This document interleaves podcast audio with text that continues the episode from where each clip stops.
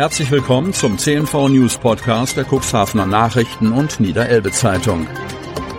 In einer täglichen Zusammenfassung erhalten Sie von Montag bis Samstag die wichtigsten Nachrichten in einem kompakten Format von sechs bis acht Minuten Länge. Am Mikrofon Dieter Büge. Zunächst folgt ein kurzer Werbebeitrag in eigener Sache. Unternehmen haben die Möglichkeit, ihre Produkte oder Dienstleistungen in unserem täglichen News-Podcast per Werbespot mit einer Laufzeit von sechs Tagen zu präsentieren. Mehr Infos zu unserem Werbespot unter cnv-mediakompass.de slash podcast.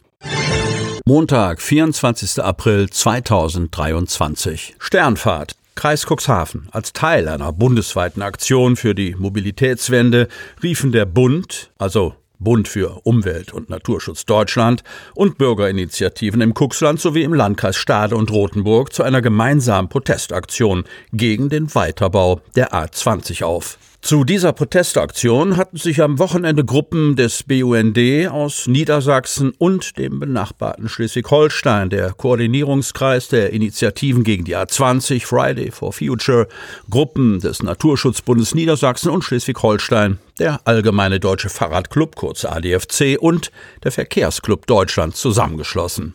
Mittelpunkt dieser Protestaktion waren Sternfahrten mit dem Fahrrad entlang der geplanten A20. Einige Aktivisten aus dem Landkreis Cuxhaven trafen am Sonnabend um 10 Uhr mit ihren Fahrrädern am Bahnhof Hermoor ein.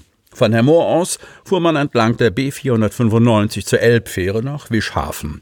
Die Stader-Gruppe radelte über den Obstmarschenweg zum Fähranleger. Mit einer Fährfahrt ging es dann für die rund 60 Aktivisten nach Glückstadt. Dort trafen sich die Protestierenden mit weiteren Gruppen, um an einer Abschlusskundgebung auf dem Marktplatz in Glückstadt teilzunehmen. Rückenwind durch Energiegipfel, dringende Appelle auf dem CDU-Kreisparteitag für mehr Effizienz, Rechtssicherheit und Bürgerbeteiligung bei Projekten von Eckbert Schröder. Kreis Cuxhaven. Die Nutzung der erneuerbaren Energien ist längst aus dem Schattendasein ins Rampenlicht manövriert worden. Doch reicht das? Wohl kaum, denn zwischen Vision und Wirklichkeit klafft immer noch eine große Lücke. Das Potenzial der Erneuerbaren kommt im Dickicht der Bürokratie, Vorgaben und Restriktionen auch im Cuxland nicht völlig zur Entfaltung. Noch nicht. Der neue Landrat Thorsten Krüger plant daher am 8. Mai einen Energiegipfel. Für Uwe Lohart, der den Bundesverband Windenergie in der Region Elbe-Weser Nord sowie die Umweltmanagement AG leitet, werden die Möglichkeiten der erneuerbaren Energien längst noch nicht konsequent genutzt. Auf dem CDU-Parteitag skizzierte er die Größenordnungen, in denen sich die Energieversorgung der Zukunft aus regionaler Sicht bewegen könnte.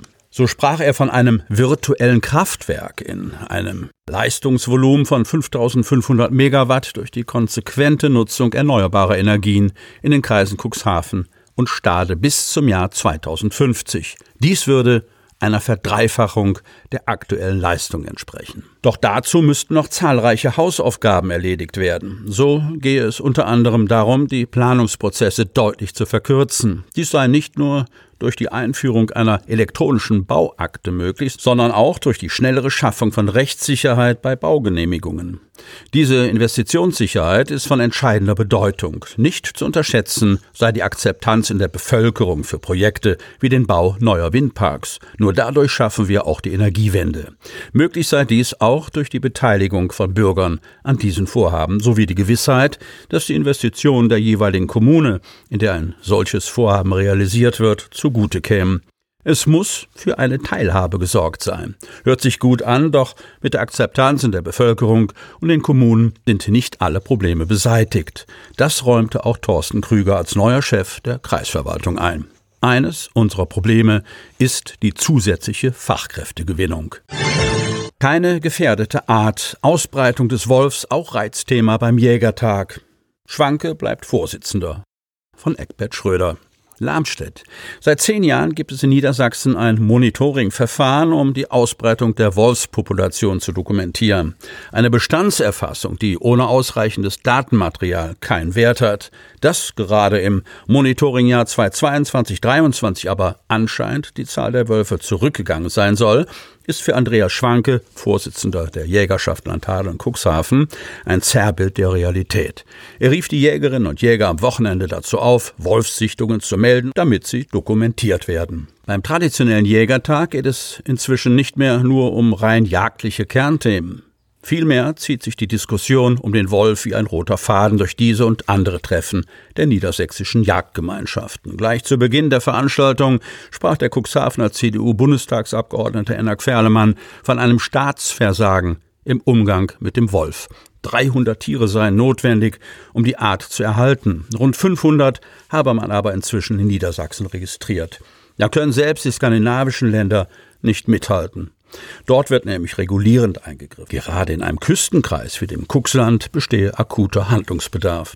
Damit bezog sich Ferlemann auf die Übergriffe von Wölfen auf Schafherden entlang der niedersächsischen Küste. Da findet der Wolf einen gedeckten Tisch, doch ohne Deichschutz gibt es kein Land, kein Leben an der Küste. Dort werden die Sorgen aber immer größer. Es muss endlich eine Obergrenze für Wolfspopulationen in Niedersachsen geben, so Ferlemann. Die Diskussion über den Wolf beschäftigte jedoch die Jägerinnen und Jäger aus dem Hadlern-Kuxland in den vergangenen Monaten nur zum Teil. Vielmehr dominierten, wie im Aus- und Rückblick des Vorstandes deutlich wurde, andere Facetten bei der Jagdausübung. Die Palette reicht von den Hege- und Pflegemaßnahmen im Revier über die Öffentlichkeitsarbeit in Schulen, Kindergärten und öffentlichen Veranstaltungen bis hin zur Rettung von Rehkitzen und anderen Tieren vor Ernteeinsätzen. Sie hörten den Podcast der CNV Medien. Redaktionsleitung Ulrich Rode. Produktion Win Marketing. Agentur für Text, Ton und Kommunikationstraining.